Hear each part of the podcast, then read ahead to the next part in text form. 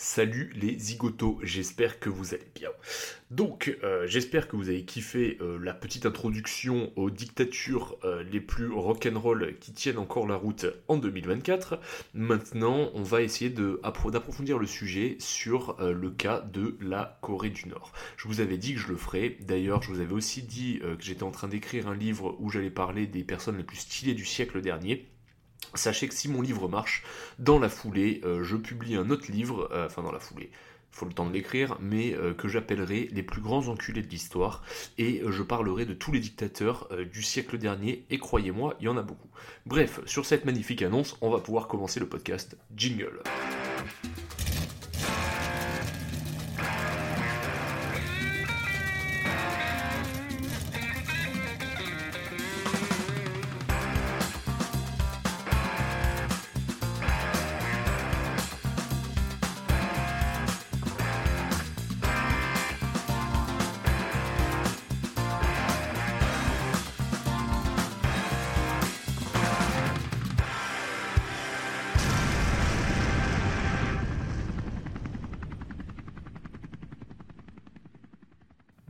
Petits potes, qu'on se le dise, le podcast de la dernière fois, il était un peu branché des connes et j'ai pris des raccourcis. Celui-là va être un peu plus sérieux, puisque quand je vous raconte euh, des faits historiques, j'aime bien euh, crosser mes sources et m'assurer que je vous dis pas trop de conneries.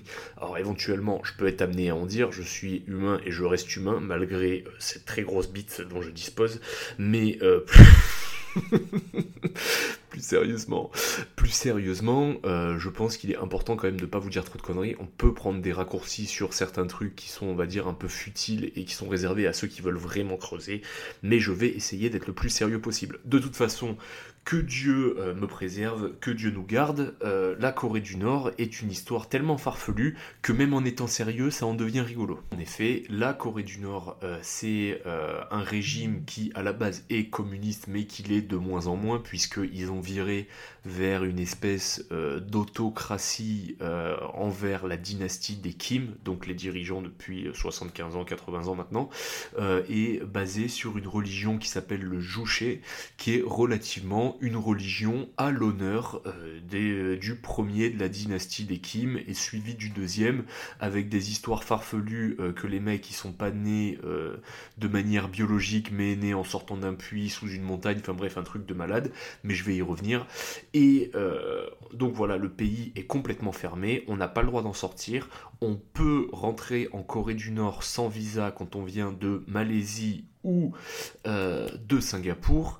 Maintenant, euh, quand tu es un occidental ou que tu es de tout autre pays, normalement, même du BRICS, tu rentres pas comme tu veux. Il y a un visa qui est très cher et quand tu euh, obtiens ce visa et que tu te rends en Corée du Nord, tu n'es pas libre dans tes mouvements. C'est pas euh, je vais faire un week-end à Rome, euh, je vais aller au Vatican, puis en fait j'irai pas voir le Colisée. Non, non, c'était dans un hôtel qui est basé sur une île, qui est surveillé H24. Il y a un officier euh, du parti qui surveille ta porte. Et le matin, quand tu te lèves ils te disent ok comme tu descends, tu fais ton petit déj, tu manges, tu montes dans un bus et ils t'amènent sur les points qu'ils ont envie de te montrer.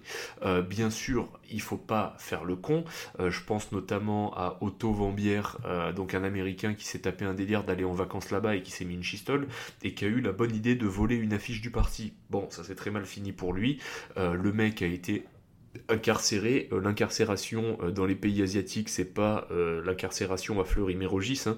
donc c'est sleep deprivation. En gros, on t'empêche de dormir, c'est de la torture, c'est des coups de bambou sur la gueule. Enfin, si tu veux, c'est un peu plus ultime. Puis les conditions hygiéniques sont quand même un peu foireuses.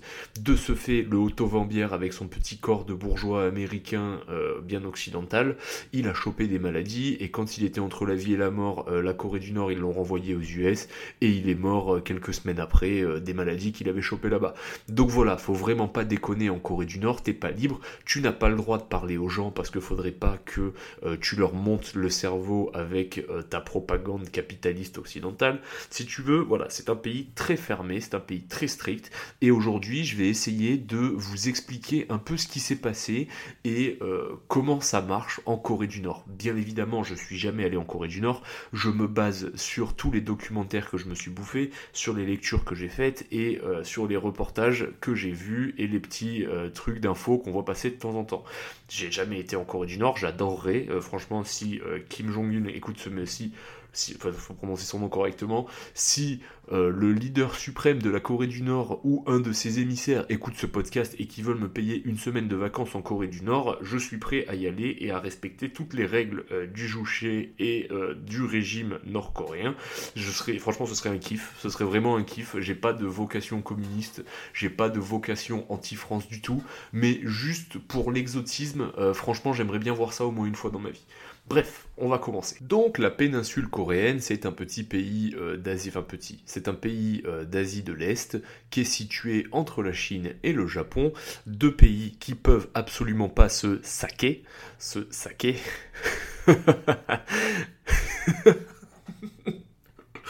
Putain, 1, 2, 3. Bon, c'est bon, euh, j'ai coupé parce que voilà, j'ai cette performance, je sais pas si vous en êtes capable, mais j'arrive à partir en fou tout seul avec mes propres blagues. C'est complètement pitoyable, mais franchement, c'est pas mal. Euh, production d'endorphine euh, maximum, je suis à droit d'aller me faire une petite séance à Basic Fit pour la capitaliser. Bref, donc je disais, la Corée du Nord, c'est une péninsule qui est située entre le Japon et la Chine, deux pays qui peuvent pas se supporter d'ailleurs, précisons-le. Et euh, à la base, c'était un pays avec un roi et la plupart des gens étaient des paysans globalement. C'était un pays assez rural. Euh, en 1910, le Japon et la Russie se sont mis sur la gueule, donc euh, pas la Chine, bizarrement. le Japon et la Russie se sont mis sur la gueule et et vu que euh, le Japon et la Russie, euh, bah forcément, euh, il y a une belle proximité par rapport à la Corée, le Japon a colonisé la Corée et en a fait une partie du, du Japon en fait. C'est-à-dire que la Corée est devenue l'équivalent de l'Algérie française à la France. voilà, t'as compris, t'as compris. Bref, en 1945, bien content d'avoir mis une petite branlée euh, aux Allemands en compagnie des Américains, l'URSS euh, déclare donc la guerre à, euh, au Japon. Et donc, euh, dans la foulée, hein, globalement, euh, les USA euh, posent le soleil sur Nagasaki et Hiroshima, ce qui va évidemment affaiblir l'Empire, et puis ensuite, l'Empire va se rendre, donc ça devient un peu le bordel.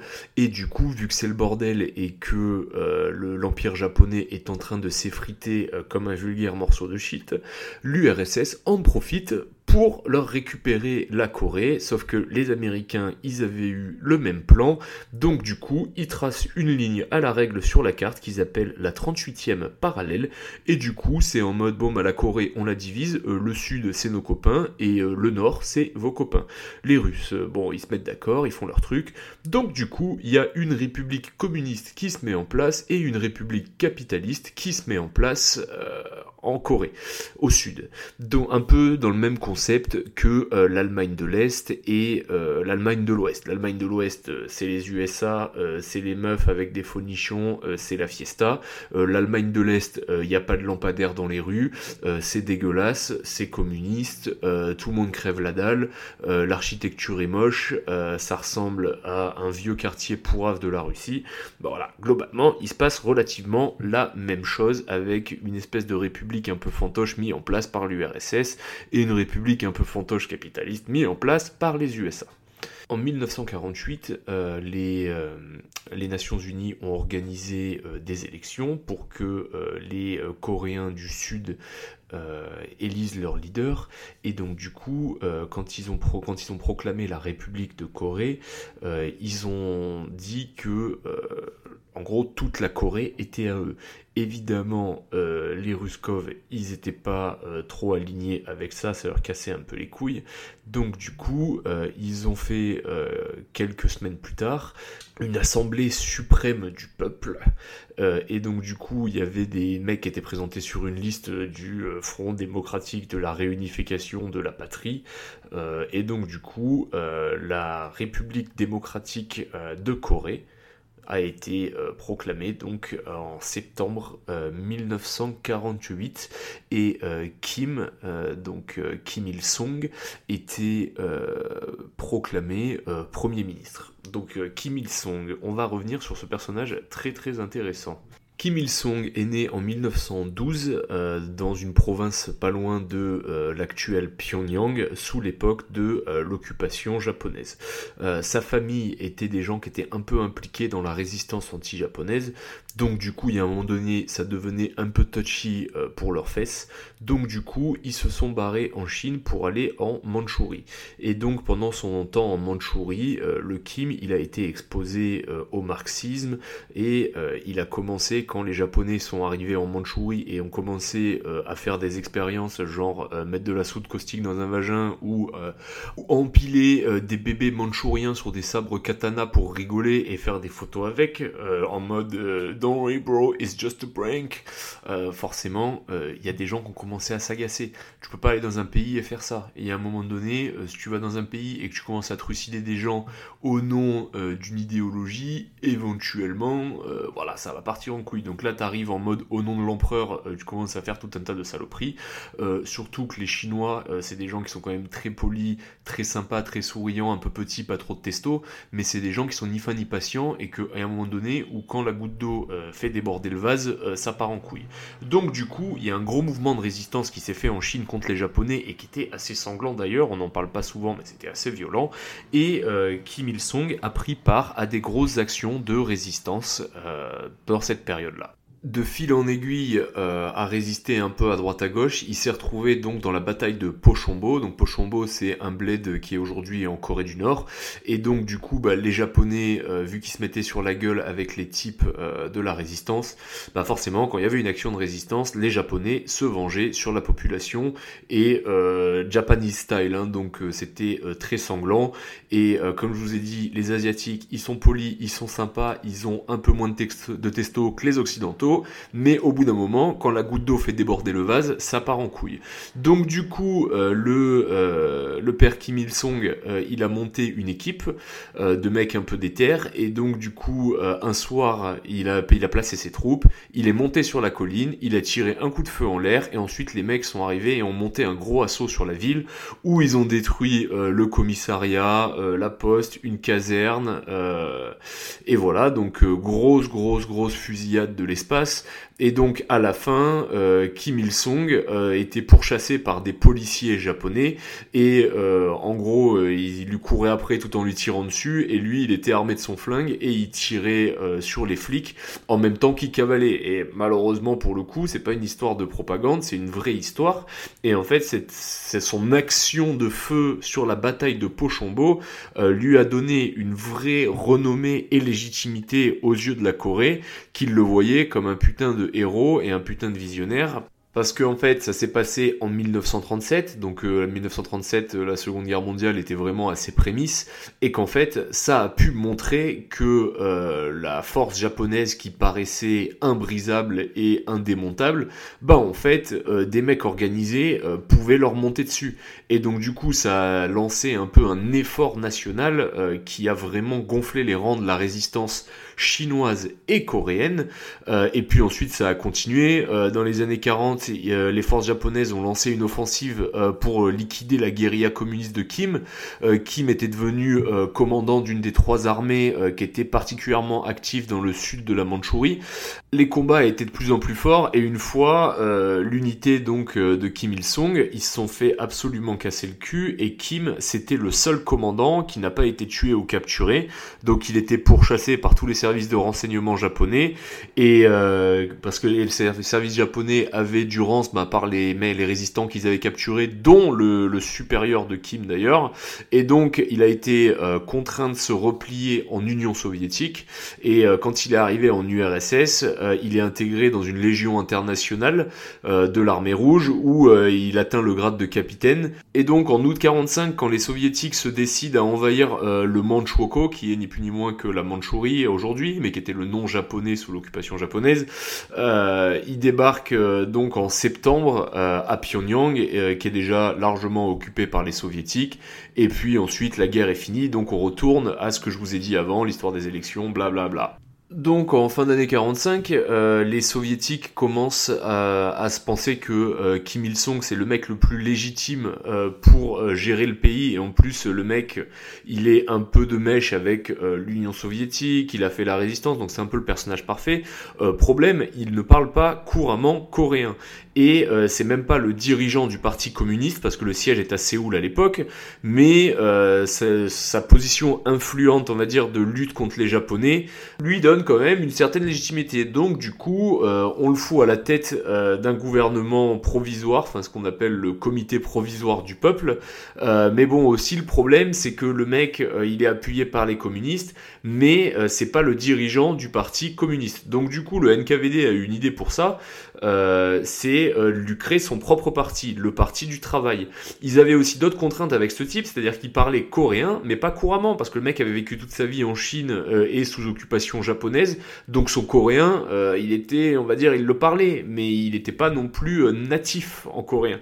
Donc du coup, ils lui ont écrit un discours en phonétique, ils lui ont mis un costume civil, et ils lui ont donné trois jours pour apprendre son putain de discours, et euh, le discours a été prononcé devant le premier congrès du parti organisé par les vétérans communistes, qui avait été libéré à la suite de la défaite japonaise, et...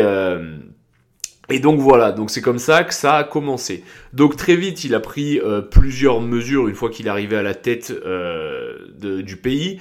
Donc euh, ça a été, sa réalisation majeure, ça a été de mettre sur pied une armée professionnelle. Le mec avait une expérience de combat, une expérience de stratégie. il était en plus mentoré par l'URSS.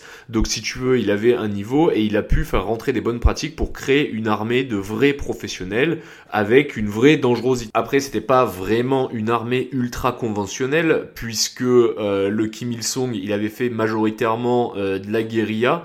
Donc du coup il a construit une armée avec une doctrine euh, d'infiltration et de guerre asymétrique. Staline, le gros moustachu, ce grand malin, ce fifou, il avait bien senti que ça allait partir en couille avec les Nations Unies, donc du coup il se dit bon la guérilla c'est rigolo 5 minutes mais on va leur donner des vrais moyens à mes Sims, donc du coup il a donné à l'armée populaire de Corée des charlots modernes des camions, de l'artillerie, euh, des flingos. Euh, du coup, vu que Kim s'est retrouvé avec des moyens, il a dit euh, à Staline Oh gros, j'ai un projet de faire une armée de l'air. Donc du coup, Staline, ils ont filé tous les avions de chasse à hélice, donc tout ce qu'allait être les Yak, les Yakolev et tous ces conneries. les futurs pilotes nord-coréens, ils ont été envoyés en Union soviétique et en Chine pour se former sur des MiG-15 dans des bases secrètes. Enfin, si tu veux, voilà, ils ont commencé un peu à se préparer pour la guerre parce que qui veut la paix prépare la guerre, n'est-ce pas? Ah, nous on fait des prépa-ops et des exercices euh, Orion de l'apocapsile et on va en Estonie euh, faire de l'entraînement en guerre de tranchée. Euh, bon, c'est parce qu'on veut la paix, mais aussi c'est parce que éventuellement euh, on va peut-être devoir se mettre sur la gueule. Bon, bref, c'était la petite parenthèse. Donc en gros, Staline, il avait bien euh, intégré ça, donc il a commencé à discuter avec Kim pour qu'il fasse des gros exercices Orion, des gros Santak en Corée du Nord, en amont de la guerre qui allait arriver. Donc en 48, il y a des élections qui doivent permettre de réunifier la Corée, mais le Sud se déclare un peu comme l'État providentiel de la Corée. Sauf que ça arrange ni l'Union soviétique, ni les Chinois, et encore moins euh, Kim Il-sung. Donc du coup, euh, le Parti communiste euh, fusionne avec le Parti du travail et le nouveau Parti populaire pour donner le Parti du travail de Corée du Nord. Donc Kim est le vice-président avec un autre mec que j'ai absolument oublié le nom.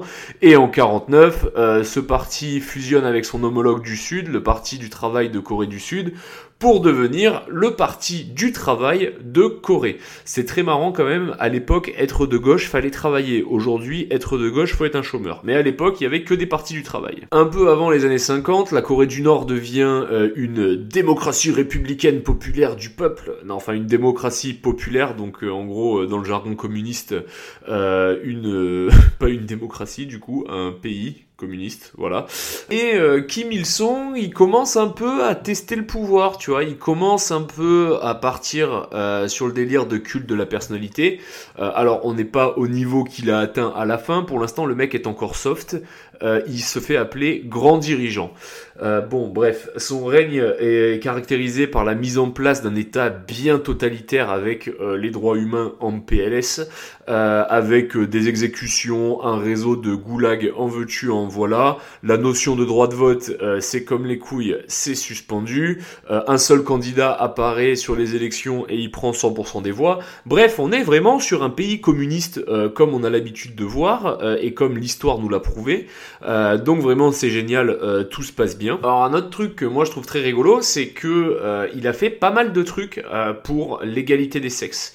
Donc en gros, très vite il a mis en place les droits des femmes en Corée du Nord pour qu'elles disposent des mêmes droits que les hommes, c'est-à-dire voter, travailler et étudier. Voilà.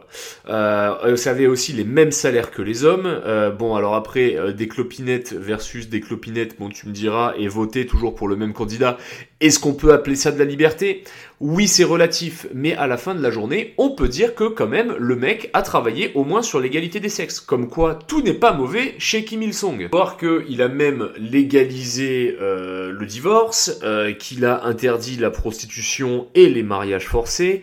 Euh, donc voilà, non, non, il a fait des trucs. Alors après, on va pas se mentir, euh, même un pays communiste qui soi-disant rend tout le monde égaux, euh, c'est faux. Il y a toujours les cadres du parti qui vivent une vie de malade et ceux qui se font baiser, c'est toujours les mêmes que dans la société, qu'elle soit capitaliste ou monarchiste, c'est toujours le peuple.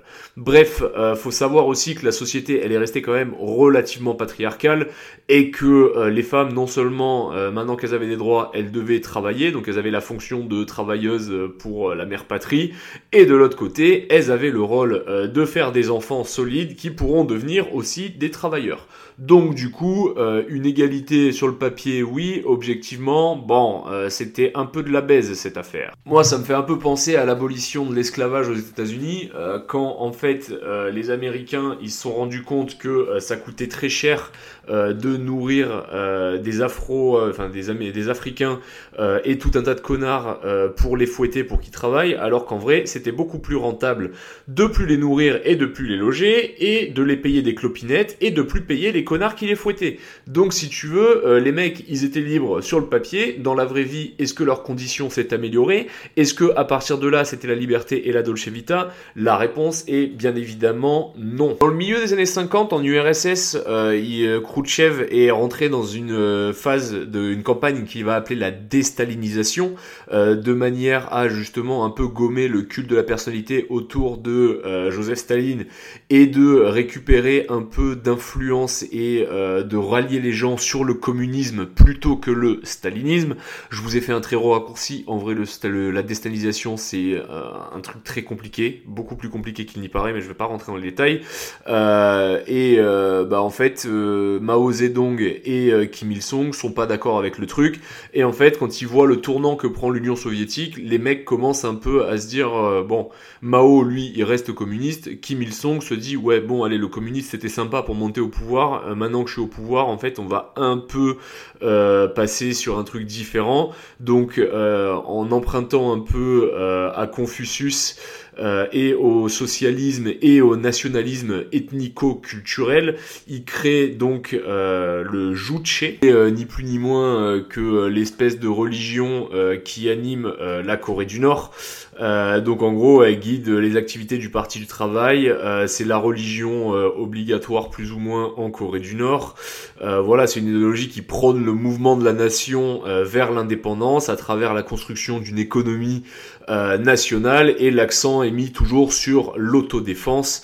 Euh, voilà, c'est c'est très ethnique, nationaliste. Euh, il y a un peu de bullshit et euh, de philosophie et on va dire d'astrologie d'une certaine manière. c'est une religion qui est compliquée. Moi, je la connais absolument pas du tout, mais ça place Kim Il Sung à un rang de dieu et tous ses fils à des rangs de messagers. Hein. Globalement, c'est un peu ça l'idée. Je suis allé un peu plus vite que la musique. J'allais complètement zapper de vous parler de l'événement le plus important en fait. J'avais déjà, déjà passé ouais 1956 tout. En vrai, euh, il y a un autre truc euh, super important qui s'est passé avant. Euh, c'est la guerre de Corée. Donc voilà, la guerre de Corée. Il il semblerait euh, que ce soit Kim Il-sung qui soit à l'initiative de l'invasion. Donc je vous avais dit qu'il y avait des tensions par rapport aux élections et la division du pays, tout ça. Bon bref, Kim, il s'est rendu en URSS et il aurait dit euh, aux soviets, euh, ouais les gars, moi j'aimerais bien bomber la Corée du Sud.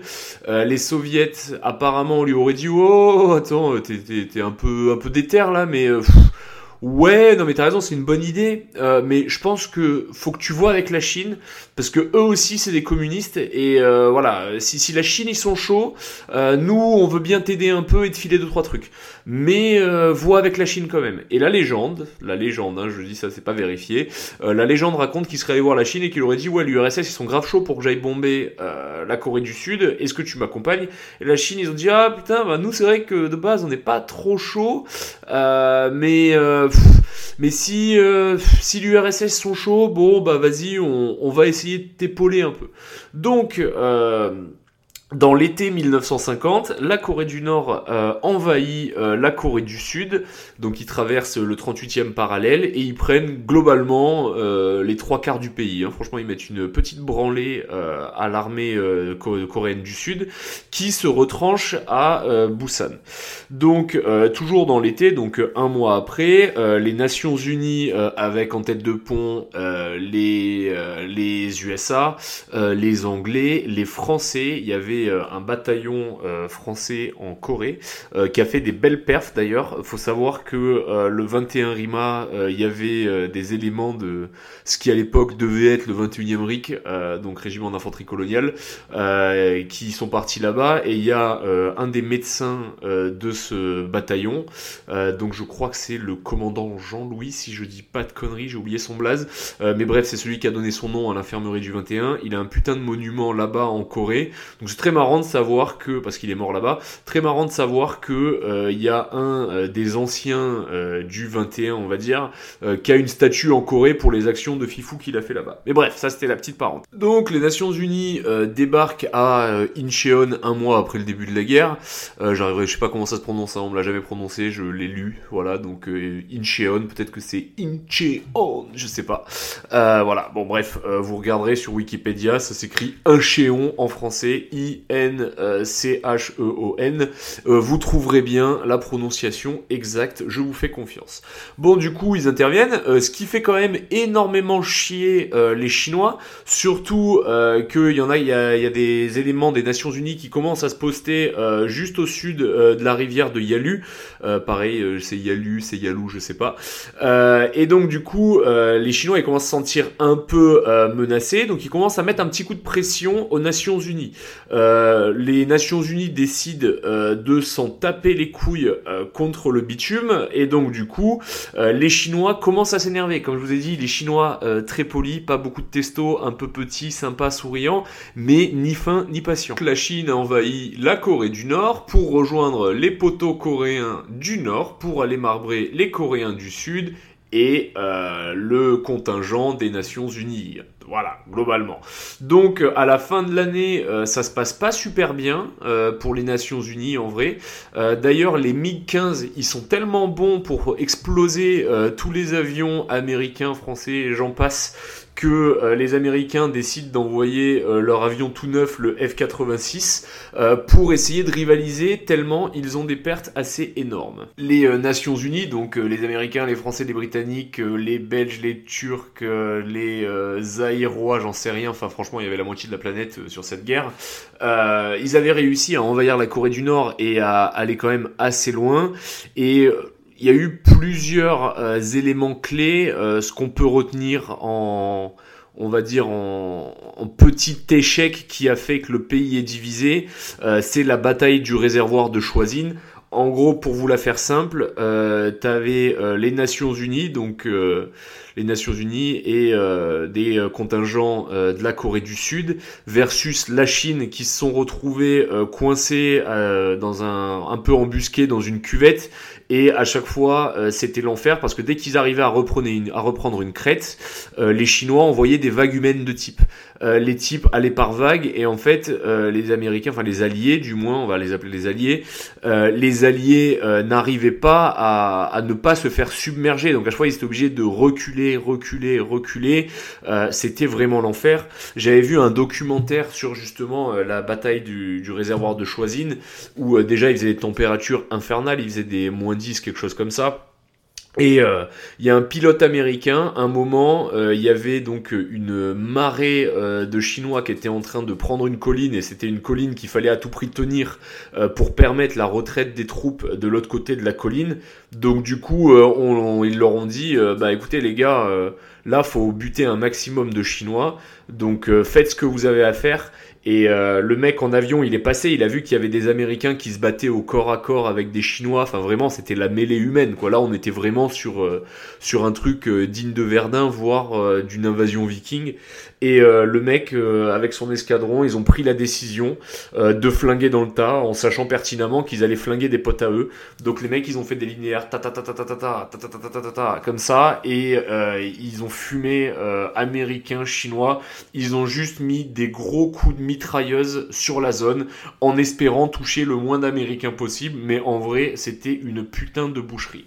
Bon bref, du coup ils ont reculé, reculé, puis ensuite c'est arrivé à une phase on va dire euh, où ça s'est un peu bloqué bah, sur la frontière actuelle hein, globalement, et euh, de là ils ont commencé à rentrer dans des discussions.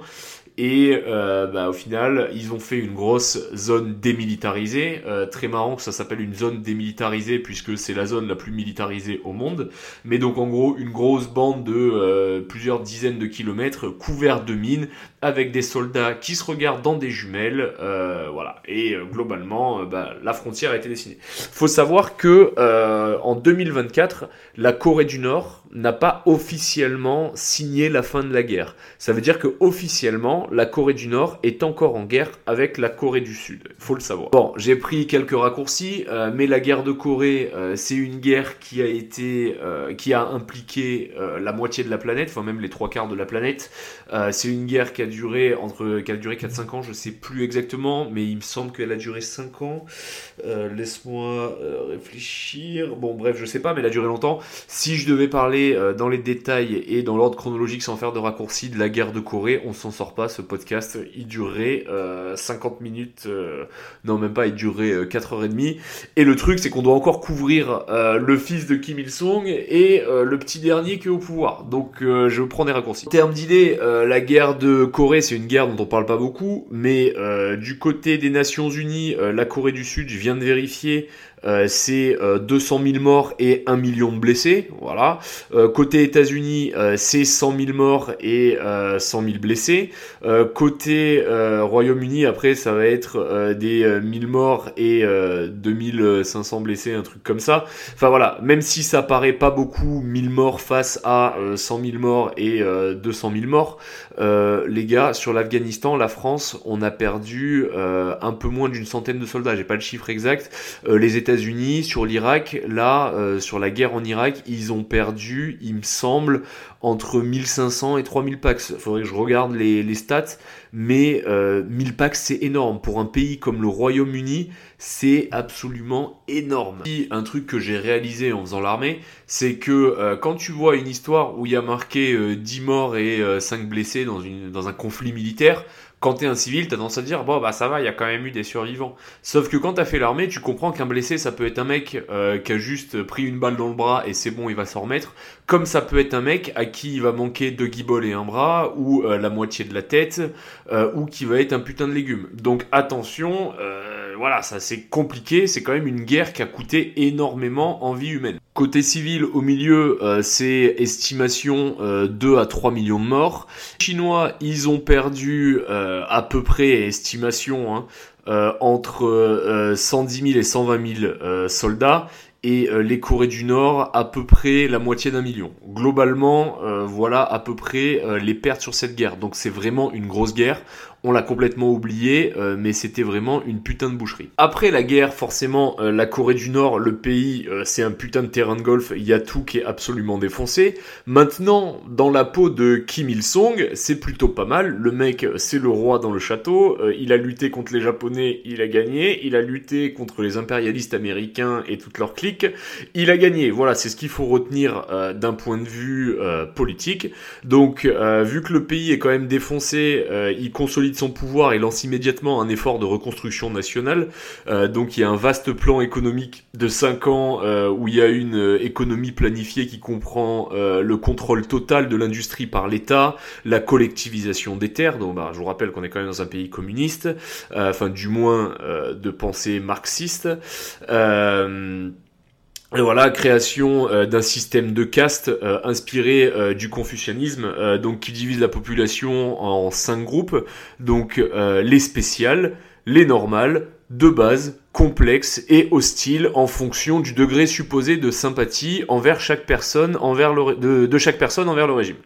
Euh, chaque personne va être classée en fonction de ses caractéristiques politiques, sociales et économiques. Euh, le système a une influence sur de nombreux aspects euh, de l'existence d'un individu au sein de la société nord-coréenne. Donc ça va englober euh, l'accès à l'éducation, au logement, à l'emploi. Donc en fait, euh, oui, communiste dans les faits, mais en fait, il y a un système de caste un peu euh, comme euh, pour ceux qui aiment la littérature, qui ont lu euh, Le meilleur des mondes, voilà, si tu veux, t'as les alphas, les omégas, tout ce que tu veux, bah là, en fait, t'as les pauvres, t'as les moyens et t'as les très riches. Et pas tous ont le même accès à l'éducation, au logement, euh, à la nourriture, je sais pas si je l'ai dit. Enfin, si tu veux, euh, voilà, la classe dite hostile, ça va être tout ce qui va être intellectuel et propriétaire terrien qui sont d'anciens partisans euh, du gouvernement d'occupation japonais. autrement dit, ceux qui se sont mis du mauvais côté de la guerre. Donc eux, ils sont relogés de force dans les provinces pauvres et bien isolées au nord et encore euh, hostile, c'est ceux avec parcimonie qui ont osé vendre du pain à des Japonais ou faire un peu de business, parce que évidemment, euh, Kim Il-sung punit toute opposition réelle ou supposée par des purges euh, dignes des purges staliniennes, comprenant des exécutions publiques, des disparitions forcées. les familles des dissidents, elles s'exposent à un reclassement dans le système social, hein, parce que clairement, si t'es un mec de moyenne classe, mais que t'as un mec dans ta famille qui fait une dinguerie, bon bah très vite, tu deviens un prolo. Enfin voilà c'est quand même un truc assez énervé. Le mec, il a créé sa religion, euh, clairement, il commence à mener une politique anti-religieuse ultra violente, donc la Constitution reconnaît la liberté religieuse à condition de ne pas menacer l'État et l'ordre social. Mais le clergé, il a été anéanti au lendemain de la guerre de Corée, les chamans, euh, c'est fini, les chrétiens, adeptes de la religion, des sales chiens de capitalistes occidentaux, c'est bye bye à cette époque-là, il n'y avait pas vraiment de dimension euh, d'islam international puisqu'il n'y avait pas eu encore euh, la volonté un peu expansionniste euh, appuyée par la confrérie des frères musulmans qui était mis en place. Donc il n'y avait pas de musulmans en Corée du Nord normalement. Enfin en tout cas c'est pas documenté s'il y en avait. et puis de toute façon quand on voit comment ça se passe en Birmanie ou comment ça se passe en Chine, je pense que ça se serait mal passé aussi et qu'il n'aurait pas accepté non plus au même titre que tout les autres religions. Et alors les juifs, il y en a déjà pas beaucoup dans le monde, euh, forcément depuis 45, euh, il y en a encore moins. En Asie, il y en a pas beaucoup, donc je pense pas qu'il y avait de vraies notions de judaïsme en Corée du Nord non plus. Et euh, normalement, étant moi-même un youpin, le juif, le juif est malin. normalement, le juif, quand il aurait vu qu'il y a des communistes qui se mettent en place, voilà la religion du business, normalement le juif s'en va. Il reste pas dans un pays communiste, ou alors il le fait s'il a pas le choix. Mais normalement, il s'en va. Donc il n'y avait pas de juifs en Corée du Nord, voilà. Parce que euh, pour euh, Kim Il-sung, euh, la religion, c'est une sorte d'opium du peuple, que c'est une vision anti-révolutionnaire et non scientifique. Et donc du coup, dans, dans, dans le courant des années 50, toutes les organisations religieuses avaient disparu ou étaient passées euh, dans la clandestinité, puis elles avaient complètement disparu dans les années 60. Savoir que ceux qui ont été un peu récalcitrants ont juste disparu. C'est-à-dire qu'ils n'existent plus. Où est-ce qu'ils sont passés? On ne sait pas. Euh, j'ai regardé sur Internet tout à l'heure, c'était un truc comme 300 euh, 000 protestants, 35 000 bouddhistes, 30 000 euh, catholiques et après 12 000 des autres religions que je connais pas. Mais voilà, on est quand même sur un bilan assez concret. Les années 60, la Corée du Nord reconstruit son économie en s'industrialisant par le mouvement qui s'appelle le mouvement Sholima. Sholima, qui est le cheval ailé des légendes coréennes qui parcourt, je sais pas, de combien de centaines de kilomètres par jour. Bon bref, c'est un truc de la mythologie. Euh, et donc du coup, euh, ils ont comment ils, ont nommé ça le le mouvement Sholima et je vous invite à regarder sur Google. T'as des images de Kim Il Sung sur un cheval ailé qui tient un flambeau. Bon bref, on est en plein dans le culte de la personnalité. C'est là que ça a commencé à devenir un peu rock'n'roll. C'est là qu'on a commencé un peu à devenir taquin en Corée du Nord. Donc la, la, reconstruction, elle est facilitée par le fait que la très grande majorité des infrastructures industrielles sont laissées par le Japon, bah parce que le Japon, ils avaient prévu de faire des vieux en Corée, donc ils avaient commencé à bâtir des trucs. Donc les Coréens du Nord, ils ont pu récupérer tout ce qui n'avait pas été détruit par la guerre, euh, et du coup commencent à se développer un peu plus rapidement que le Sud. Euh, bon, le Sud les a bien rattrapés parce que bah forcément euh, backup US versus backup URSS. Voilà, je vous fais pas un dessin. Plein de trucs pour l'agriculture. Il a fait pas mal de trucs sociaux aussi pour tout ce qui était orphelin. Enfin bon fait deux trois trucs bien euh, dans tout ce marasme, mais bon, ça reste quand même euh, très limite limite. Et ensuite, il a défini euh, les règles de la diplomatie nord-coréenne, qui sont une, on va dire, une espèce de neutralité un peu bizarre euh, et surtout une indépendance à l'égard de ses deux puissants voisins communistes, la Chine et l'URSS, euh, ce qui a contribué à lui donner une image meilleure que celle euh, d'autres dirigeants socialistes auprès des chefs d'État et des gouvernements occidentaux.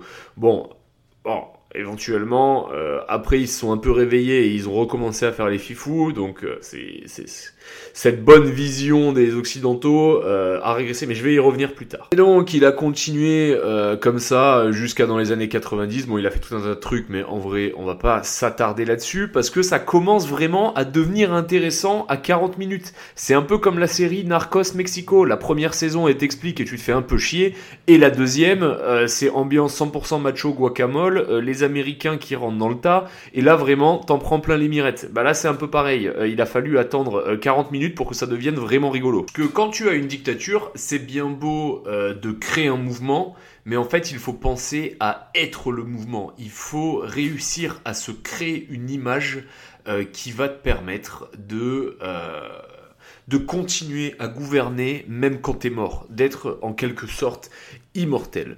Donc du coup, euh, isoler le pays, c'est ok, c'est fait. Maintenant, il va falloir penser à trouver une succession. Et Kim Jong-il, lui, dans sa tête, il avait l'idée de répliquer euh, une monarchie. Euh, maintenant, pour répliquer une monarchie, il faut trouver un successeur. Et du coup, il avait plusieurs gamins, donc il avait eu ceux qu'il avait eu avec sa première femme, donc Kim Jong-il, et il avait eu ensuite un autre, donc qui s'appelait Kim Pyong-il, et euh, Kim Pyong-il était préféré à Kim Jong-il, donc si tu veux, il y avait une grosse rivalité entre les deux demi-frères. Et donc un beau jour où euh, Kim, euh, Kim Il-sung avait fait une petite purge des familles tranquille, hein, comme ça se fait à la mode de chez nous dans les pays communistes comme on dit. Euh, voilà, quand il avait fait sa petite purge et il avait euh, déglingué tout le monde au bureau de propagande et du cinéma de Corée du Nord. Et donc après avoir buté tout le monde, euh, il leur a fait un gros speech, Kim Il-sung. Hein. Il leur a fait un gros speech pour leur dire que c'était tous un tas de sous-merde et que fallait qu'ils se bougent le cul pour faire des films intéressants qui inspirent la population aux valeurs du juche, blablabla, bla, bla, bla, bla, Et ça durait pendant 40 minutes. Et en fait, si tu veux, euh, il y avait son fils, donc Kim Jong-il, qui était là ce jour-là, et à un moment, euh, Kim Il-sung, il a dit « Maintenant, il me faut un volontaire pour reprendre euh, le bureau du cinéma de la propagande de Corée du Nord. » Alors ça s'appelle pas comme ça, mais on va l'appeler comme ça. Et donc, si tu veux, là, les mecs, faut se mettre à leur place. Euh, là, il vient d'y avoir une purge. Euh, il y a, euh, je sais pas combien de personnes qui se sont fait fusiller. et donc là, en gros, faut qu'il y ait des mecs qui se présentent en volontaire pour être remplaçants. Donc les mecs, ils ont adopté la, la, la, position du japonais humilié, c'est-à-dire la tête baissée, les mains devant, et personne se présentait volontaire. Et Kim Jong-il, qui était juste à côté, s'est dit putain, mais c'est le moment. En plus, moi, je suis le fils du leader, donc clairement, pour me buter, va falloir quand même y aller euh, normalement j'ai plus de cartes pour faire de la merde, c'est le moment. Donc le mec euh, devient responsable de la production audiovisuelle euh, de Corée du Nord. Donc il commence à faire des films propagandaires à la gloire euh, de son daron Kim Il-sung et euh, sur le coup ça va, euh, ça se passe bien. bon les gens vont voir les films de toute façon il y a que ça à foutre. mais en fait il comprend pas pourquoi ces films sont nuls à chier et pourquoi la moitié de la planète se fout de sa gueule sur ces films. Donc il commence à faire importer des contrefaçons, enfin pas des contrefaçons mais illégalement il fait rentrer tout un tas de films américains euh, sous-titré en coréen et il commence à essayer de s'en inspirer. Et il comprend quelque chose pour faire un film à succès il faut euh, des têtes d'affiche Problème, en Corée du Nord, il y a que des Corées du Nord. Donc si tu veux faire euh, des, si tu veux des Américains, bah c'est compliqué. T'as pas d'acteurs blancs caucasiens, donc c'est pas très réaliste. Il y a eu deux trois euh, déserteurs de la guerre euh, de Corée qui sont devenus des acteurs et qui ont été utilisés à des fins de propagande, mais ils sont pas beaucoup. Et puis il faut des têtes d'affiche, il faut des meufs un peu connues, des actrices un peu belles, enfin tu vois des trucs comme ça. Et le mec là, il se dit, il se dit ça. Il aurait pu se dire peut-être que euh, je vais essayer de euh, de trouver une actrice et la payer ou quoi. Mais c'est, c'est un peu trop pédé ça en fait. Donc du coup, il commence à s'en donner du kidnapping. Donc c'est-à-dire que pendant des années, euh, la Corée du Nord a kidnappé des gens. C'est-à-dire qu'il y avait des Japonais qui allaient à la plage, ils se faisaient kidnapper par un commando de Corée du Nord, et ensuite ils s'en servaient soit pour en faire des espions, donc souvent c'était des Japonais, ou alors pour en faire des figurants dans les films. Puis là, au moins, les morts pouvaient être réalistes. Il y a des gens au Japon qui ont eu des, des, des, cousins ou des frères et sœurs qui ont disparu sans savoir qu'en fait, ces gens-là étaient en Corée du Nord. Je ne l'invente pas, euh, vraiment, c'est vraiment un truc de gueudin. Euh, et donc, euh, il a aussi kidnappé euh, une actrice à Hong Kong euh, et son mec qui était réalisateur. Et du coup, après certainement une petite séance de torture, ils ont accepté de tapiner pour lui, enfin de travailler. Et donc, du coup, bon, aussi la propagande en mode telle actrice et telle actrice et tel réalisateur euh, ont rejoint la République démocratique. Voilà, ça, aide à renforcer et à faire semblant que le pays est attractif. Donc il commence à faire tout plein de films euh, qui sont euh, toujours à la gloire de son père et du Juche, mais au fur et à mesure, vu que les films sont pas mal, il commence à avoir un peu de liberté, à explorer des trucs un peu fantaisistes, mais euh, il remarque quelque chose, c'est que lui qui est en train de se positionner pour être le successeur, entre guillemets, réalise qu'en fait il passe sa vie à tapiner pour l'image de son père, mais qui travaille pas sur la sienne. Et ça, c'est un problème. Donc petit à petit, le mec commence à s'inclure dans l'histoire, euh, dans les histoires qui racontent autour de la vie de son père et de la gloire de son père. Notamment sur un film euh, dont j'ai pas le nom et que j'ai absolument pas vu, euh, qui euh, parle des années de résistance de son père. Il va se mettre en scène sur, donc il va mettre son, son père en scène sur des batailles qui se passent pas loin du mont Paektu. le mont Paektu qui tient, on va dire, une place centrologique dans l'histoire de la dynastie des Kim.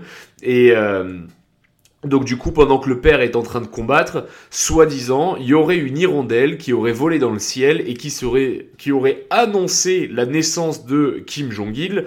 Et euh, alors qu'il y avait le blizzard, etc., que euh, le ciel était euh, brumeux et qu'on voyait rien, que c'était l'hiver, d'un coup d'un seul, apparemment, le temps que l'hirondelle passe, le ciel se serait éclairci et des rayons de soleil auraient réchauffé les soldats qui auraient été super contents d'apprendre que Kim Il-sung allait avoir un descendant. Enfin bref, que des histoires de zinzin comme ça, euh, mais ça passe parce qu'il le fait suffisamment discrètement et petit à petit le mec se rajoute à l'histoire à chaque fois.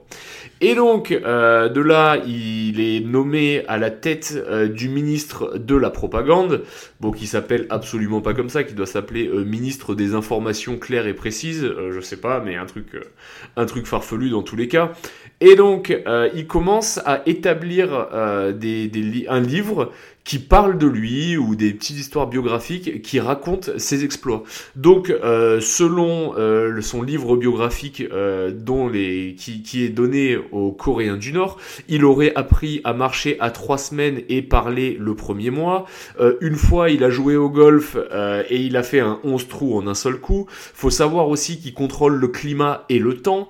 faut savoir qu'il ne fait pas caca ni pipi puisque en fait il brûle l'énergie de l'intérieur. Et aussi il faut savoir qu'il faut le remercier parce qu'il aurait apparemment inventé le hamburger. D'ailleurs, vu qu'on parle de hamburger et de contrôler le climat, on arrive donc dans les années 90, et dans les années 90, euh, il y a eu une grosse couille euh, en Corée du Nord, c'est qu'il y a eu une famine monumentale. La famine a été euh, accélérée par plusieurs trucs. Déjà, il y a eu un très mauvais management d'un point de vue agricole, il y a eu une surexploitation de la terre et j'en passe, ensuite il y a eu un très mauvais climat, et aussi Qu'est-ce qui s'est passé? Bah, Il y a l'URSS qui s'est cassé la gueule. Et en fait, pendant très longtemps, les euh, Nord-Coréens ne crevaient pas trop la dalle, puisqu'ils étaient alimentés par l'URSS. Euh, cette affaire euh, de Corée du Nord, ça devait coûter un fric fou à l'URSS, parce qu'en fait, ils leur ont fourni énormément de ressources pour que euh, le régime continue à exister, parce que l'URSS, forcément,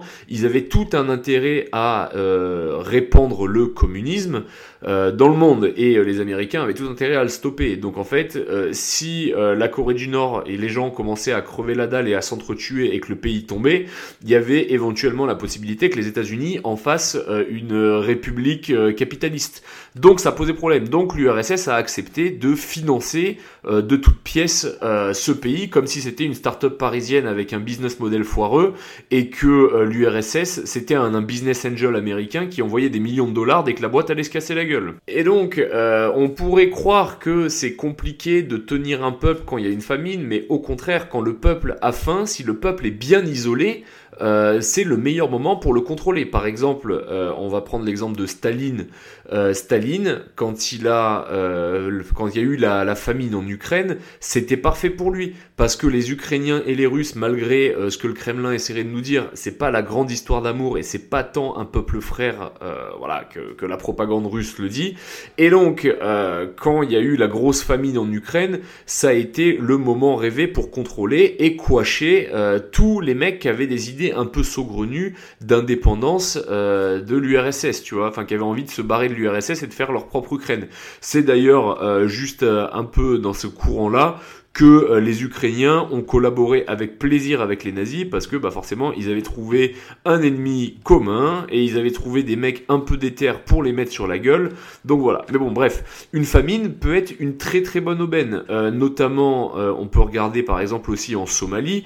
En Somalie, si tu veux, dans les années 90, là, là je suis du faucon noir tout ça, garder le peuple affamé, ça permettait de bah, en fait, de mieux le contrôler, puisque bah, vu qu'ils n'ont pas de bouffe, ils vont pas commencer à donner à bouffer euh, à des rebelles qui vont battre le système, comme l'ont fait par exemple euh, les Viet Cong. Il faut savoir que euh, le Viet Minh, pendant la deuxième guerre du Vietnam, là, pour bouffer, c'était les villageois qui leur faisaient à bouffer, et c'est pour ça que les Américains souvent pétaient des câbles et qu'il y a eu des histoires de massacres dans des villages. Bon, bref, c'était la petite parenthèse famine. Surtout que en pleine période de famine, il se passe un autre truc dramatique. Kim Il-sung clams, euh, il est mort. Donc ça, c'est vécu par les, Coréens du Nord comme l'un des plus gros drames euh, depuis la création de la République de Corée. Les gens étaient dévastés et en fait, les Américains, tu vois, ils se sont dit bonne aubaine. Euh, là, le successeur, c'est euh, Kim Jong-il. Il n'a pas autant de charisme que son père. C'est un peu un espèce de geek à lunettes. Euh, clairement, là, la Corée du Nord, elle va se casser la gueule. Faux Là, euh, ça commence à partir sur un gros délire de propagande où en fait, euh, si on n'a pas à bouffer, c'est parce qu'en fait, en ce moment, on est en train de se serrer la ceinture euh, pour rendre honneur à Kim Il-sung et les fighters de la guérilla pendant la Seconde Guerre mondiale et la guerre de Corée qui mangeaient pas à leur faim tous les jours. Et puis aussi, si on serre la ceinture, c'est la faute des USA. D'ailleurs, en parlant des USA, on va continuer de se serrer la ceinture parce que en fait, mon père avait un projet d'armes nucléaires pour nous offrir l'indépendance c'est le fait qu'aucune nation puisse nous tester sur cette planète. Donc du coup, si on serre la ceinture, c'est pour réaliser le rêve euh, du seigneur, euh, le grand leader euh, Kim Il-sung. donc allez-y, ça va bien se passer. Sauf que le problème, c'est qu'un programme nucléaire, en fait, c'est pas en disant à tes citoyens saute un repas sur deux que tu vas le financer. Il va falloir beaucoup d'argent. Et là, en fait, Kim Jong-il se rend compte que bah, c'est compliqué. c'est compliqué. Donc, c'est à ce moment-là qu'il a entrepris tout ce qui était criminel. À partir de là, la Corée du Nord est devenue un pays criminel. Euh, contrefaçon, euh, contrefaçon de fringues, vas-y, euh, go. Faux billets, allez, c'est bon, go. Trafic de drogue, vas-y, euh, ok, euh, tiens, euh, fournir des esclaves en Sibérie pour qu'ils aillent travailler dans des camps de, dans des camps de, de coupe de, de bois ou des conneries comme ça, vas-y, c'est parfait. Donc en fait, si tu veux, ils ont commencé à monter euh, en coopération avec des pays comme la Russie ou la Chine, ils ont commencé à faire des camps de travailleurs où ils prenaient des Nord-Coréens, ils les envoyaient pendant 2-3 ans sur zone, et les mecs allaient couper du bois euh, pour une main-d'œuvre qui coûtait euh, que dalle à la Corée du Nord et qui coûtait peu cher au pays qui les employait. Donc les mecs ont monté leur propre truc. Jusque-là, génial, et ça a commencé à faire rentrer pas mal de cash. Et un beau jour, ils ont réussi à faire leur premier essai nucléaire, donc ils l'ont fait euh, au large du Japon, histoire de leur rappeler deux trois souvenirs, euh, voilà.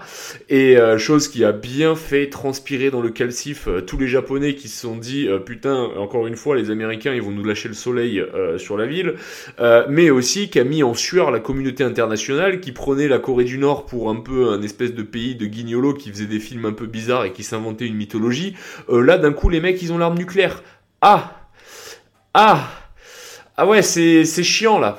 En fait, euh, ouais, Euh, ouais euh, vous, pouvez revenir à l'époque où juste vous creviez la dalle et vous faisiez des films à la con, ambiance kitsch. Non, parce que là, ça va pas du tout. L'arme nucléaire, déjà, ceux qui l'avaient, ils posent problème, ceux qui l'avaient légalement. Puis ensuite, il y a ceux qui l'ont travaillé entre temps. si vous maintenant vous vous y mettez.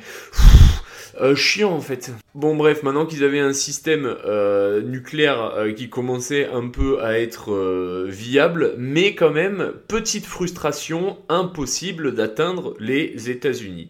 Et là, Kim Jong-il est mort et du coup, son fils reprend le pouvoir en 2011.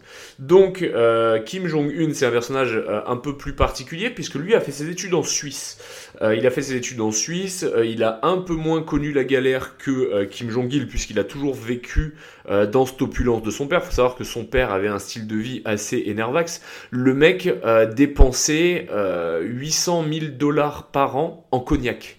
Voilà, euh, 800 000 dollars par an en cognac. Voilà, euh, je ne sais pas quoi vous dire. Moi, si un jour je gagne ne serait-ce que 400 000 euros par an, euh, j'estimerais avoir vraiment, vraiment réussi ma vie. Euh, lui, le double, c'est ce qu'il dépense en cognac. Donc forcément, Kim Jong-un a eu une vie, on va dire, plutôt privilégiée. Donc il a fait ses études en Suisse. Et après, bon, il y a eu une petite histoire un peu foireuse où en gros, il était... il vivait avec euh, son oncle et sa tante là-bas en Suisse et il allait à l'école en Suisse. Sauf que euh, son oncle et sa tante, ils étaient du côté, ils étaient de la famille du côté de la, enfin ils étaient du côté de la, de la mère de Kim Jong Un. Et quand celle-ci est morte, ils ont eu peur d'être outés du régime vu qu'ils avaient plus de connexion avec la dynastie des Kim. Donc du coup, vu qu'il y avait plus de lien familial, ils sont allés à l'ambassade des US et ils ont immigré, changé d'identité et désormais ils vivent aux US et ils tiennent un pressing. Voilà. C'était l'info euh, que j'avais vue euh, dans un documentaire. Donc voilà, donc euh, Kim Jong-un retourne euh, en Corée du Nord et puis ensuite, bah, quand son père meurt, il reprend la succession. Donc lui, il avait, vu qu'il a un peu vécu en Occident, il a une volonté d'occidentaliser la Corée du Nord, mais pas trop quand même, parce qu'il faut pas déconner, mais du moins l'occidentaliser, pas dans le sens euh, mettre des PD, euh, des non-binaires, euh, faire des gay pride, euh, faire des faux nichons, euh, amener du catch. Non, ça c'est peut-être un peu too much, mais en revanche, amener deux trois trucs de la vie occidentale. Donc, ils vont créer euh, leur propre internet qui est euh, dispo seulement en Corée du Nord et euh, qui est fermé et complètement contrôlé. Euh, ils vont créer leur propre station de ski parce que forcément le mec il a été en Suisse donc euh, bah voilà tu comprends il kiffe un peu euh, tout le délire de ski. Donc voilà euh, il y a un espèce d'Oktoberfest et un espèce d'après ski, une station d'après ski où tu vas avoir un truc de jacuzzi. Enfin vraiment voilà le mec Le mec est à donf, le mec est à donf, et surtout, lui, il veut se montrer, euh, on va dire, un peu plus sympathique et ouvert par le monde, parce qu'il est face à un dilemme, le Kim Jong-un, c'est soit il continue d'isoler son pays, euh, et il se retrouve, euh, on va dire, en retard sur les autres, parce que le monde évolue, et comme dirait CIC, le monde bouge, donc tu peux pas rester statique, il faut que tu évolues. Malheureusement, si tu t'ouvres trop au monde quand t'as un pays qui a été isolé sur trois générations, bah le problème, c'est que les mecs, au bout d'un moment, ils vont se dire non mais attends, euh, la vie ça peut être mieux que la nôtre, euh, nous on veut ça en fait. Euh, voilà. Et typiquement, c'est dans cet état d'esprit que ton pays se renverse et qu'il y a des ingérences étrangères. Donc il est à la chevauchée des mondes. Et pour ce faire, il a besoin d'un bad cop pour pouvoir jouer au bon flic, mauvais flic. Donc lui c'est le bon flic, c'est le mec qui est sympa, qui lance des trucs de divertissement et qui fait des trucs plus sympas pour le peuple que son père et qui bute les gens de manière un peu moins récurrente. Son père il faisait vraiment des purges toutes les 5 minutes. Lui, il exécute les mecs que quand ils font de la merde. Ce qui, en Corée du Nord, est quand même un progrès. Et du coup, qui va jouer le bad cop? Eh ben c'est sa sœur. Le mec nomme sa sœur euh, et donc du coup sa sœur va faire tout ce qui va être relations internationales, propagande totale. Enfin en gros ça va devenir son adjointe. Et en fait euh, d'un côté t'as Kim qui arrive tout souriant et de l'autre t'as sa sœur qui arrive avec un espèce de visage de sphinx et un espèce de sourire euh, très passif. Je vous invite à checker sa sœur. Euh, moi ça me fait marrer. Et en gros elle elle se ramène et elle commence à se rapprocher de la Chine et à faire toute la dimension internationale. Euh, de temps en temps mettre un petit coup de pression aux US, c'est-à-dire que ce n'est plus le leader Kim Jong-il qui met la pression aux US, euh, Kim Jong-un, pardon, euh, c'est sa sœur. Son, en gros, si tu veux, le président maintenant, il a le visage sympathique, le petit père des peuples. Bon, évidemment, le ministre de la propagande continue euh, de leur faire des statues et de les mettre en avant, enfin surtout le leader masculin, parce que si tu veux, voilà, la, la société nord-coréenne n'est peut-être pas encore prête pour avoir une femme au pouvoir. Après, Kim, il est souriant comme ça, mais à un moment, il a appris que son frère, son demi-frère avait fait des combines avec la CIA. Euh, ça lui a fait monter un peu la bouffaïs. Euh, donc du coup, il a décidé de l'assassiner. Jusque là, pas de problème. Euh, et pour l'assassiner, ce qu'ils ont fait, c'est que en fait, en Malaisie et un autre pays, je crois que c'est l'Indonésie, je sais plus, putain. bref, en Malaisie, si tu veux, quand t'es un mec de Corée du Nord, des élites, hein, bien sûr, c'est pas n'importe qui peut le faire, tu peux aller en Malaisie sans visa et vice versa. Donc si tu veux, son frère était en Malaisie dans l'aéroport et et il passait souvent et il vivait là-bas.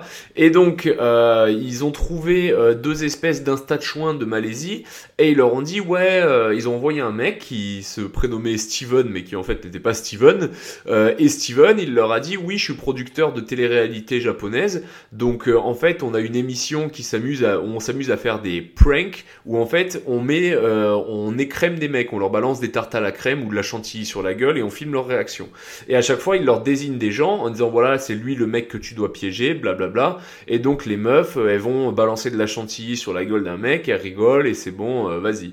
Et si tu veux, ils en font 3-4 comme ça pour mettre les deux gonzesses en confiance. Et euh, un jour, ils lui disent Ok, ben là, ta cible, c'est ce mec-là. Sauf que là, le mec en question, c'est le demi-frère de Kim Jong-un. Et euh, le produit, c'est pas de la chantilly, c'est un neurotoxique. Donc les meufs, elles font leur petit truc. Euh, le mec, il gueule un coup. Puis là, le mec, il se sent un peu, il se sent un peu patraque. Donc du coup, il se fait amener à l'infirmerie de l'aéroport. Et en fait, le mec, il canne. Et au fur et à mesure, quand il regarde sur les caméras de surveillance, il voit qu'en fait, il y avait des mecs euh, des services secrets coréens euh, qui ont vu toute l'opération et qu'on fait porter le chapeau aux meufs. Les meufs, elles étaient dans la merde parce que forcément, euh, elles allaient être condamnées pour meurtre. Dans un pays comme la Malaisie, je vous fais pas un dessin. Malaisie, pays, pays un peu dominé par la charia, donc c'est pas un pays occidental. Ce qui veut dire que meurtre égale peine de mort. Puis si t'es une meuf, je sais pas si te lapide, mais en tout cas, il y a des trucs, tu vois, qui sont, on va dire, un peu plus rigoureux et un peu plus stricts euh, que dans nos sociétés à nous. Donc, du coup, euh, les meufs, elles étaient un peu dans la merde. Et ce qui leur a sauvé les couilles, c'est que euh, il y a le chimiste qui s'est fait choper. Et quand les mecs d'ambassade de Corée du Nord, ils sont allés euh, le voir dans la salle, euh, ils lui ont parlé en coréen en pensant que personne allait biter, mais en fait, il y a un mec qui filmait et ils ont traduit plus tard. Et en fait, tu vois les deux mecs de l'ambassade lui dire euh, Félicitations camarade, tu as fait du bon travail, tu seras largement félicité quand on retourne au péri. Voilà l'histoire que tu dois raconter à la police, comme ça tu pourras être innocenté, et ensuite on te ramène. Et ensuite, les mecs, ils ont pris l'avion, ils ont pris l'avion avec le cadavre du mec qu'ils avaient buté dans la soute, ni vu ni connu, tout sourire, ils sont arrivés, ils ont fait des funérailles et fin de l'histoire. Bon, un moment, euh, Kim Jong-un, il commençait un peu à faire le dingo, et euh, là, c'était Donald Trump au pouvoir, donc si tu veux, c'était plus Obama, euh, c'était plus la définition du cool et le swag. là, c'était Donald Trump, le mec qui fait du catch, tu vois, genre le mec avec qui dit des saloperies à la télé, genre grab her by the pussy. Donc forcément, tu te doutes que quand lui, il prend le pouvoir, ça allait être un peu plus électrique. Et donc du coup, un jour, ils se clashent mutuellement par discours interposés, donc, euh, Donald Trump appelle euh, Kim Jong-un Rocketman. Rocketman, c'est le surnom de Elton John. Ça veut aussi dire homme fusée. Voilà, donc là, on a une dictature avec un pays qui est quand même menaçant, qui a l'arme nucléaire. Donald Trump euh, l'appelle Rocketman pour se foutre de sa gueule. Le truc le plus humiliant, il lui a donné le même surnom que Elton John. Donc là, tu te dis, ok, là, là, on va partir sur un level de bagarre assez intéressant. Je pense que Kim Jong-un, il s'est dit, wow, ok, attends, là, le Donald Trump, c'est un vrai déglingo. Euh, c'est un vrai taré. Euh, je pense qu'il faut qu'on discute parce que en plus Donald Trump il commençait à faire des blagues en mode euh, je vais ouvrir un autre terrain de golf sur la Corée du Nord une fois qu'on les aura aplatis. Enfin vraiment ils se sont dit waouh. Attends, on va peut-être faire un pas de côté et se tempérer, peut-être que le Trump c'est un dingo. Donc du coup, euh, se rencontrent, euh, je sais plus où, je crois que c'était au Vietnam ou en Thaïlande, enfin bref, dans un pays, euh, voilà, pas forcément Kim Jong-un ne va pas aller aux US et Donald Trump va pas aller en Corée du Nord, c'est logique. Logique, mais pas tant que ça, j'y reviendrai plus tard. Et donc, et donc ils se rencontrent. Euh, quand ils se rencontrent, ils font d'abord un dîner où euh, Kim Jong-un apparemment euh, aurait dit des trucs de ouf à Donald Trump. et Donald Trump, il arrive, il fait "Oh, we had a nice dinner, you know, like." He said something, I hope they never get out of the dinner, but you know, he's a funny man. Tu vois, genre Donald Trump, Donald Trump comme, comme on le connaît. Et donc, il euh, y a un journaliste qui pose la question en mode, euh, oui, euh, du coup, sur cette discussion, est-ce qu'on peut espérer qu'il va y avoir des accords sur les armes nucléaires? Et Kim Jong-un répond, si jamais nous n'avions pas d'intention de discuter de cela, nous ne serions pas ici aujourd'hui. Donc là, le monde est plein d'espoir, et voilà. Sauf que euh, Donald Trump, enfin les États-Unis plutôt, euh, pas que Donald Trump, veulent une suppression complète du programme nucléaire euh, et Kim Jong-il veut une production, une réduction partielle du programme nucléaire euh, et euh, que le, la levée de toutes les sanctions sur la Corée du Nord. Euh, bon, ils n'arrivent pas à s'entendre, ils parlent pendant des heures et des heures jusqu'à ce qu'ils arrivent à un stade où ils comprennent que bon, ça va pas le faire. Et donc du coup, ils se séparent et donc euh, Trump retourne aux USA un peu brecouille euh, et euh, Kim Jong-il brecouille aussi et il décide de faire exécuter tous les gens qui étaient dans la planification du deal parce que bah, si Trump a refusé le deal, c'est que le deal n'était pas assez bon et que c'est la faute des gens. Donc petite purge classico. Classico, euh, jusque-là, euh, c'est le swag, euh, c'est comme ça qu'on fait nous. Donald Trump, lui, c'est une victoire parce qu'il a réussi à initier le contact avec Kim Jong-un. Il dit you know, we had like some tough discussion. He was tough. He was very tough. So was I. So, you know, voilà, j'ai fait le dur, il était dur, mais on a réussi à s'entendre et maintenant on s'adore et on s'aime. Donc, euh, sous Trump, la Corée du Nord était quand même relativement sage. Euh, et donc ils se sont rencontrés une deuxième fois. Bon, ils n'ont pas réussi à atteindre de points d'entente, mais c'était quand même un peu positif qu'il commence à y avoir euh, certains, euh, on va dire, points d'entente entre les US et et euh, la Corée du Nord. Bon, éventuellement, sa sœur a dit euh, un truc, euh, un moment dans la chronologie, je sais plus quand exactement, genre les USA devraient faire attention ou ils pourraient recevoir un cadeau de Noël de notre part. Bon, voilà, il y avait toujours quand même un peu de provoque, mais c'était relativement sous l'enclos. Et donc, la dernière fois qu'ils se sont rencontrés, et c'est là où ça devient très bizarre, Donald Trump était en Corée du Sud et du coup, sur un discours, il a dit, écoute, je suis en Corée du Sud si euh, Kim Jong-un veut me voir, je me rendrai demain à la DMZ et euh, on peut se rencontrer. Donc là, euh, truc invraisemblable, Kim Jong-un décide de se pointer lui aussi. Les mecs se donnent rendez-vous à la DMZ et donc ils arrivent à la démarcation de la frontière où littéralement t'as un trait, d'un côté c'est la Corée du Nord, d'un côté c'est la Corée du Sud, et ils arrivent, ils se serrent la main, ils font deux trois photos, et là, truc incroyable, Kim Jong-un euh, la main à Trump pour qu'il rentre sur la Corée du Nord et Donald Trump devient le premier président des États-Unis à foutre le pied sur la Corée du Nord. Voilà, clairement, euh, truc incroyable. Ils partent, ils vont boire un café, ils reviennent et Kim Jong-un va du côté euh, de la Corée du Sud. Donc toujours pas de deal, mais au moins une discussion est ouverte. Là vraiment, on n'était pas passé loin de, euh, on commençait à se dire, mais en fait peut-être qu'un jour la Corée du Nord, voilà. Faut savoir que ils ont commencé aussi à s'ouvrir un peu au tourisme extérieur. Alors ça reste encore très contrôlé. quand tu vas en Corée du Nord, tu fais pas ce que tu veux. C'est pas comme un week-end à Rome où tu te balades. Euh, clairement, t'arrives, on te met dans un hôtel. L'hôtel, il est sur une île euh, qui est en plein milieu de Pyongyang, enfin une île sur le lac. Et derrière, euh, on t'amène où on veut que tu ailles et on te montre ce qu'on a envie de te montrer. Bon. C'est jusque là, c'est c'est un pays isolé, donc euh, ils veulent pas que tu commences à parler avec des gens.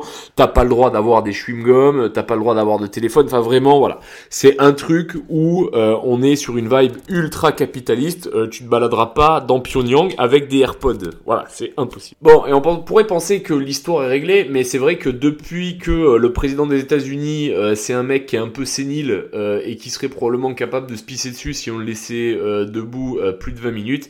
Bah, forcément, la Corée du Nord a repris du poil de la bête. Il n'y a pas que la Corée du Nord qui a repris du poil de la bête, et il y a tout un tas euh, d'événements en cascade géopolitique qui ont causé, euh, on va dire, nos rivaux à agir euh, en toute liberté. Comme je vous l'avais dit dans le précédent podcast, en ce moment, c'est vraiment le moment de faire une dinguerie. Et par conséquent, la Corée du Nord recommence à faire un peu des trucs de dingolo. Et là, à l'heure actuelle, leur programme nucléaire fait qu'ils sont en mesure, apparemment, euh, d'attaquer les côtes californiennes. Et bientôt, ils vont être capables de euh, projeter du nucléaire depuis un sous-marin, si j'ai bien compris ou si j'ai bien suivi. Euh, donc, du coup, ils pourront taper les États-Unis un peu partout, s'ils le voulaient, parce que c'est quand même leur rivaux number one. Donc voilà, là on est dans une situation compliquée. Maintenant c'est vraiment un pays qui va pas être inquiété là pour les prochaines années à venir, puisque euh, techniquement, s'il reste à peu près sage il euh, n'y a pas de raison qu'il se fasse monter en l'air. Euh, mais d'un côté, s'ils restent menaçants, euh, ils ont toujours moyen de se faire respecter et de poser leurs règles un peu sur les yeux du monde. Surtout qu'ils sont quand même alliés historiquement à la Chine et à la Russie. que à l'heure actuelle, la Chine et la Russie sont en train de faire un bloc économique contre l'Occident. bloc qui a été rejoint il y a quelques jours par l'Iran et l'Arabie Saoudite. Qui l'Arabie Saoudite qui est censée être quand même nos potes, ils nous achètent beaucoup d'armes, l'Égypte aussi, euh, qui nous a quand même acheté euh, des, bateaux, de projection et de commandement. Donc si tu veux, euh, là en ce moment, ils sont dans un camp intéressant. Euh, est-ce qu'ils vont faire une Espagne pendant la Seconde Guerre mondiale si ça venait à partir en couille? Est-ce qu'ils vont participer? Une chose est sûre, ils ont proposé euh, du contingent pour la guerre en Ukraine à la Russie. Donc on est déjà quand même sur une ouverture politique euh, vers nos rivaux. Donc peut-être qu'ils risqueraient de devenir un danger. Mais ça, personne ne le saura euh, jusqu'au moment venu, puisque bah, pour l'instant, on n'est pas encore arrivé dans une phase de conflit mondial. Mais euh, il ne faut pas se leurrer, la situation géopolitique est très compliquée. Euh, et nous, on est quand même en ce moment en position de shérif et de leader du monde. On est quand même on est quand même dans une situation compliquée. les guerres qui se profilent partout dans le monde, la crise de l'énergie, euh, voilà, peut-être que on est sur une phase où ça risque d'être un peu compliqué dans le futur et que la Corée du Nord pourrait se retrouver euh, du côté de nos rivaux. Nonobstant, si jamais ils décident de rester neutres pour l'instant et qu'il n'y a pas de guerre, ils peuvent continuer comme ça. Faut aussi savoir un autre truc, c'est que euh, si tu as connu euh, le monde libre et que ensuite c'est une dictature, bah forcément tu vas dire à tes gamins avant on pouvait faire ci, avant on pouvait faire ça. Typiquement l'exemple de l'Iran. L'Iran, il y a eu une révolution euh, islamiste dans les années 80, mais ils ont quand même besoin de faire énormément de répression. Il y a plein de gonzesses qui refusent de porter leur voile. Enfin voilà.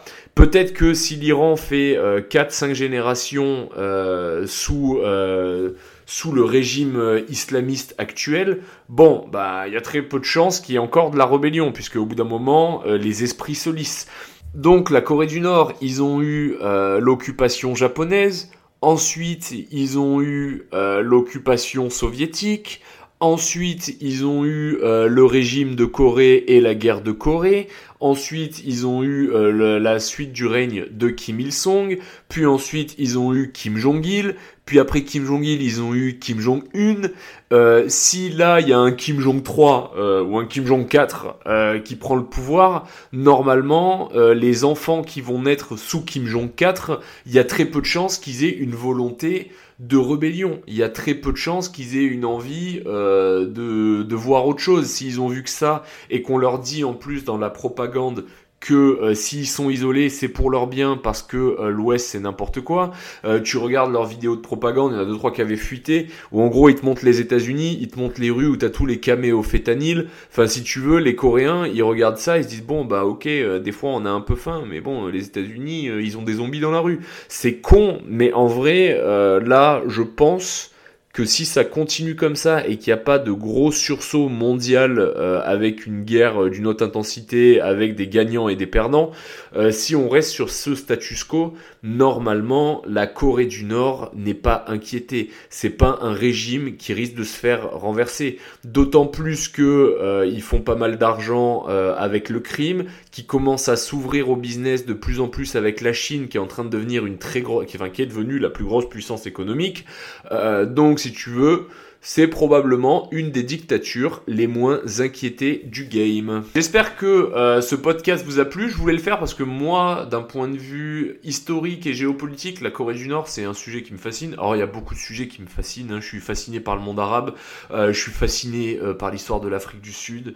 je, suis je suis passionné par l'histoire de la guerre du Vietnam, par l'histoire du trafic de drogue. Enfin bref, il y a plein de trucs qui euh, me passionne. Moi, je suis j'ai relativement débile, euh, mais j'aime beaucoup m'instruire et je regarde pas mal de documentaires. Euh, mais c'est vrai que je voulais partager avec vous la Corée du Nord parce que on voit toujours le côté communiste, alors qu'en soi c'est plus vraiment euh, une dictature communiste, euh, on voit pas forcément euh, le côté historique et le côté loufoque de ce pays un peu autiste et un peu renfermé sur lui-même et euh, les enjeux qu'il va avoir en son sein et comment il fonctionne. Enfin bref, si tu veux, pour avoir toutes les réponses que j'ai données sur le fonctionnement du pays, il a fallu que je les recherche, mais si je me basais sur ce qu'on dit à la télé, je me serais juste dit ouais bon bah ok c'est une dictature et bah c'est une dictature sauf d'avoir des Rouskov, c'est euh, des Asiates, quoi. Et fin du game. Euh, en vrai, c'est beaucoup plus compliqué que ça. Bref, j'espère que ça vous a plu et que ça vous a poussé à vouloir en savoir plus sur la Corée du Nord. Je vous fais des gros bisous et je vous aime.